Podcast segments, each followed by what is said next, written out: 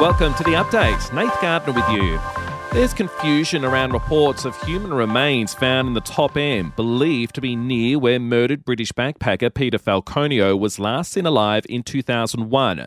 Northern Territory police are denying remains were found, following reports in The Age that unidentified bones were said to be tested. Bradley John Murdoch, the man convicted of Falconio's murder, has never revealed the location of the backpacker's body. Security is set to be beefed up for Saturday night's A League return match between crosstown rivals the Victory and Melbourne City. It's the first time the teams face off since that ugly incident that saw Victory fans invade the pitch in December at AAMI Park. Overseas, a gruesome discovery for police in Bulgaria. They found an abandoned truck containing the bodies of 18 migrants believed to be from Afghanistan, who appear to have suffocated to death. They were found in a secret compartment below a load of timber, the driver nowhere to be found.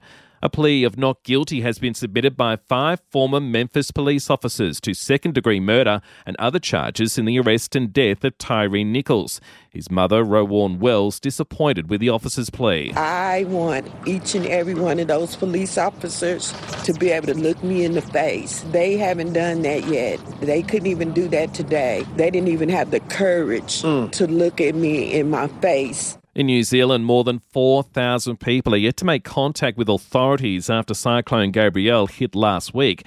Well, just two weeks after a tropical cyclone tore through Madagascar, killing 30 people, the island nation, along with Mauritius and Reunion, are bracing for Cyclone Freddy, that's feared to be more powerful. To sport now, and it's brought to you by Ladbrokes Mates Mode. It's the better way to chat, share, and bet together. T's and C's apply, and remember, gamble responsibly. Call 1 800 858 858.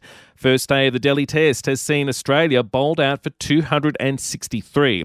The best of the batters, Usman Khawaja with 81, who thinks they've notched up a competitive total. I feel like 260 is pretty good, but we're going to have to wait and see what India gets. Then you'll know what a pass score is. In reply, India on none for 21. In the NBL, the playoffs between the Sydney Kings and the Cairns Taipans is locked at 2 all after an 11 point win to the Taipans overnight. The deciding match is on Sunday in Sydney, along with the decider between New Zealand and the Jack Jumpers. And in A League soccer, Wellington has beaten Western United 3 0. To entertainment news now, actress Dame Judi Dench has revealed she can no longer read her own scripts to learn her lines. The 88 year old revealing it's due to advanced macular degeneration. And Disney and Marvel Studios' Ant Man and the Wasp, Quantumania, has raked in over 23 million US in its first two days of international release. And we'll see you tomorrow for another episode of The Update.